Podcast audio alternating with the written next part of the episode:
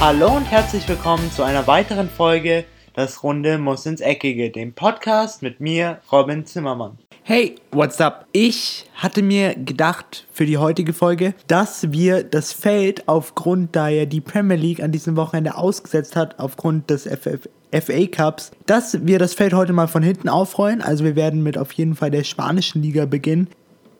In der La Liga hatten wir an diesem Wochenende ein sehr interessantes Spiel aufgrund dessen, dass es mich sehr an den aktuellen F FC Bayern erinnert hat und zwar aus Sicht von Real Madrid, denn diese spielten gegen den FC Girona. Obwohl der FC Girona wirklich eine starke Saison spielt, ging man doch sehr stark davon aus, dass Real Madrid dieses Spiel gewinnen würde, rein aufgrund dessen, dass sie in letzter Zeit wieder wirklich gut in Form gekommen sind und auch die wichtigen Spiele jetzt gewinnen, sei es durch Arbeitssiege oder durch wirkliche Machtdemonstrationen. Deswegen ging man eigentlich davon aus, dass sie dieses Spiel gewinnen sollten. Sie starteten auch relativ gut rein. Nach Vorlage von Toni Kroos in der 25. Minute schoss Casemiro das 1 zu 0 und eigentlich in der ersten Halbzeit dominierte Real Madrid wirklich den FC Girona, welche zu fast keiner Torschuss kam. Real Madrid spielte sich zwei, drei hochkarätige Chancen aus, die sie aber nicht nutzen konnten. Und dann in der zweiten Halbzeit drehte sich das Spiel eigentlich komplett komplett. Denn der FC Girona fing an mitzuspielen, sie wurden mutiger, sie spielten sich wirklich sehr viele gute Chancen heraus und so kamen sie auch in der 65. Minute verdient, wie ich finde, zum Ausgleich von dem uruguayischen Stürmer Christian Stuani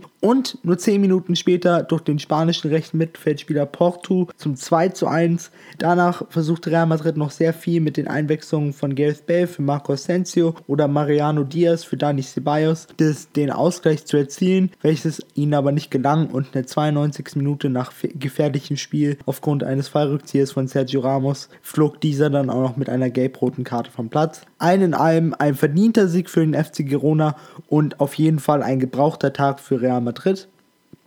Die anderen Ergebnisse an diesem 24. Spieltag waren der SD Eimer und der FC Getafe trennten sich 2 zu 2. Celta Vigo verlor zu Hause deutlich mit 1 zu 4 gegen Udinese Levante. Rayo Vallecano unterlag zu Hause mit 0 zu 1 Atletico Madrid. Real Sociedad gewann 3 zu 0 gegen Cedi Leganes. Der FC Barcelona gewann durch einen Elfmeter von Lionel Messi mit 1 zu 0 gegen Real Valladolid. Der FC Valencia und der Espanyol Barcelona trennten sich 0 zu 0. Der FC Villarreal gewann deutlich mit 3 zu 0 gegen den FC Sevilla. Betis gegen Deportivo Alaves, beide trennen sich 1 zu 1. Und heute Abend haben wir ja noch das Spiel gegen Este, von Este Huesca gegen Athletic Bilbao. Dieses wird um 9 Uhr stattfinden. Die aktuelle Tabellensituation. Vorne der amtierende Meister der FC Barcelona mit 54 Punkten, dahinter auf Platz 2 mit 7 Punkten Abstand Atletico Madrid, dahinter Real Madrid mit 45 und der FC Sevilla mit 37 Punkten. Auf den Europa League Plätzen stehen aktuell der FC Getafe und Deportivo Alaves mit beides mal 36 Punkten und die aktuellen Absteiger werden der FC Villarreal mit 23, Rayo Vallecano mit ebenfalls 23 und der ST Huesca mit 18 Punkten. Jedoch fehlen zum Beispiel Platz 18 und Platz 19 dem FC Villarreal und Rayo Vallecano jeweils nur ein Punkt zum rettenden Ufer. In der Bundesliga hatten wir an diesem Spieltag wirklich nur ein Topspiel und zwar war das das Spiel zwischen Eintracht Frankfurt und Borussia Mönchengladbach. Beide Mannschaften wirklich offensiv stark in dieser Saison. Die Defensive lässt manchmal so ein bisschen zu wünschen übrig, aber auch die haben Adi Hütter und Dieter Höcking in dieser Saison definitiv besser hingekriegt. Deswegen erwartete man eigentlich ein sehr ausgeglichenes Spiel und das bekam man auch, jedoch nicht mit vielen Torraumszenen, denn in der ersten Halbzeit neutralisierten sich beide Mannschaften so ziemlich. Die einzigste große Chance, die es gab, führte dann auch gleich zum Tor und zwar in der 46. Minute kurz vorm Halbzeitpfiff von Danny da Costa zum 1 zu 0 für die Frankfurter Eintracht. Danach, nach dem Pausenpfiff, muss man sagen, ergriff die Fohlenelf, also die Mannschaft von Dieter Hecking, eher die Initiative, auch mit Einwechslung von Josip Trimic für jo Florian Neuhaus und vor allem die, vor allem die Einwechslung von Alessandro Player für Patrick Herrmann, brachte neuen, Sprung, neuen Schwung in das Spiel der Fohlenelf und so kamen sie auch in der 82. Minute nach einer wirklich starken zweiten Halbzeit zum verdienten Ausgleich nach Vorlage von Tobias Strobel traf Dennis Zakaria, der Schweizer, zum 1 zu 1. Danach muss man sagen, beide Mannschaften gaben sich mit diesem Unentschieden zufrieden und unterm Strich muss man auch sagen, geht diese Punkte, gleiche, äh, Punkteteilung auf jeden Fall in Ordnung. Die anderen Ergebnisse an diesem 22. Spieltag waren der FC Augsburg verliert zu Hause knapp mit 2 zu 3 gegen den FC Bayern München, welche damit nun äh, enormen Druck für, auf Borussia Dortmund aufbauen, die heute um 20.30 Uhr im Einsatz sein werden gegen den 1. FC Nürnberg, weil es ja jetzt nur noch zwei Punkte Abstand sind. Der VfL Wolfsburg gewann 3 zu 0 gegen den 1. FC Mainz 05. Der FC Schalke, 05, Schalke 04 gewann, äh, spielte 0-0 gegen den SC Freiburg. Die TSG aus Hoffenheim gewann 3 zu 0 gegen Hannover 96. Der VfB Stuttgart unterlag zu Hause bei Thomas Hitzelsbergers Debüt als Sportdirektor mit 1 zu 3 gegen RB Leipzig. Hertha BSC und Werder Bremen, Werder Bremen trennten sich 1 zu 1 und Bayern 04 Leverkusen gewann durch Tore von Leon Bailey und Havertz mit 2 zu 0 gegen Fortuna Düsseldorf.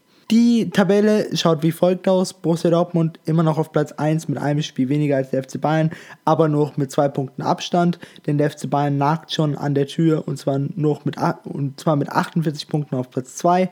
Dahinter die Fohlen 11 mit 43, RB Leipzig mit 41 und auf den Europa League Plätzen Bayern 04 Leverkusen und VfB Wolfsburg jeweils mit 36 und 35 Punkten.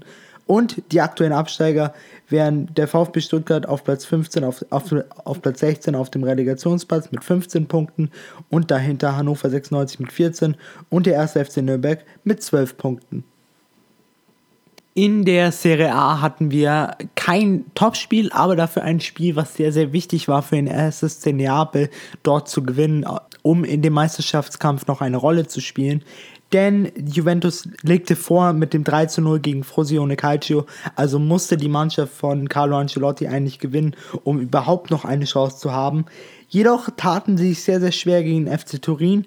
Eigentlich muss man sagen, waren sie die absolut überlegene Mannschaft, auch wenn man sich die Statistiken anschaut, mit 64% Ballbesitz, mit insgesamt 12 Schüssen aufs Tor, dachte man eigentlich, wenn man sich diese Statistiken auf Blatt Papier anschaut, dass da mindestens ein Tor bei rumspringen musste.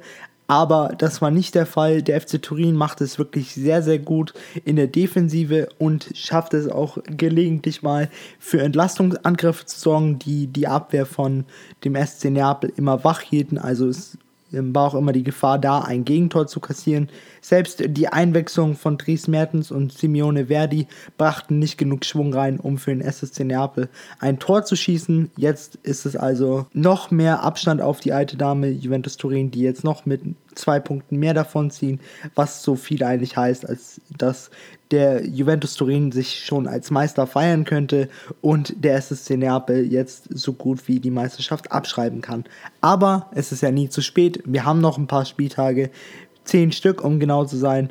Also hier kann noch trotz des wirklich großen Abstands aktuell von Juventus Turin sehr, sehr viel passieren.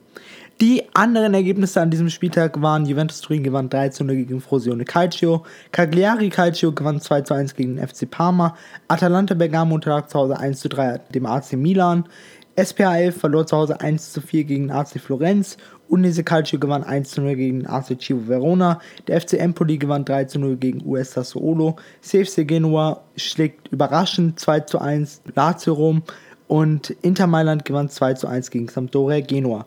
Heute Abend um 20.30 Uhr haben wir noch das Spiel zwischen dem AS Rom und dem FC Bologna.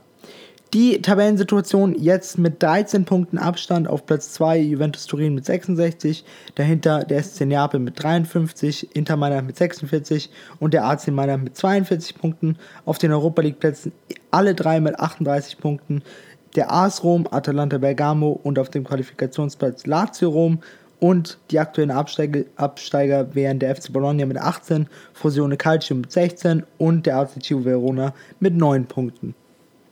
Damit geht die heutige Folge auch mal wieder zu Ende. Jetzt kann ich euch in eine sehr, sehr spannende Woche, was den Fußball angeht, entlassen, denn wir haben nur Top-Spiele wirklich unter der Woche in der Champions League. Wir haben unter anderem Barcelona gegen Lyon, Atletico gegen Juventus und auch Bayern gegen Liverpool. Also wirklich nur Topspiele, auf die sich jeder freuen kann.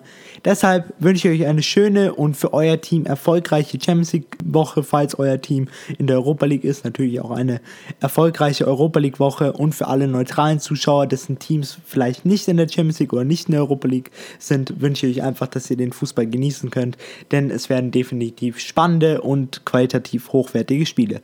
Das war es jetzt erstmal für mir. Ich bin damit raus. Habt eine schöne Woche und ciao. Und das war's auch schon wieder mit einer weiteren Folge Das Runde muss ins Eckige, dem Podcast, wo ihr alles rund um König Fußball kompakt auf die Ohren bekommt.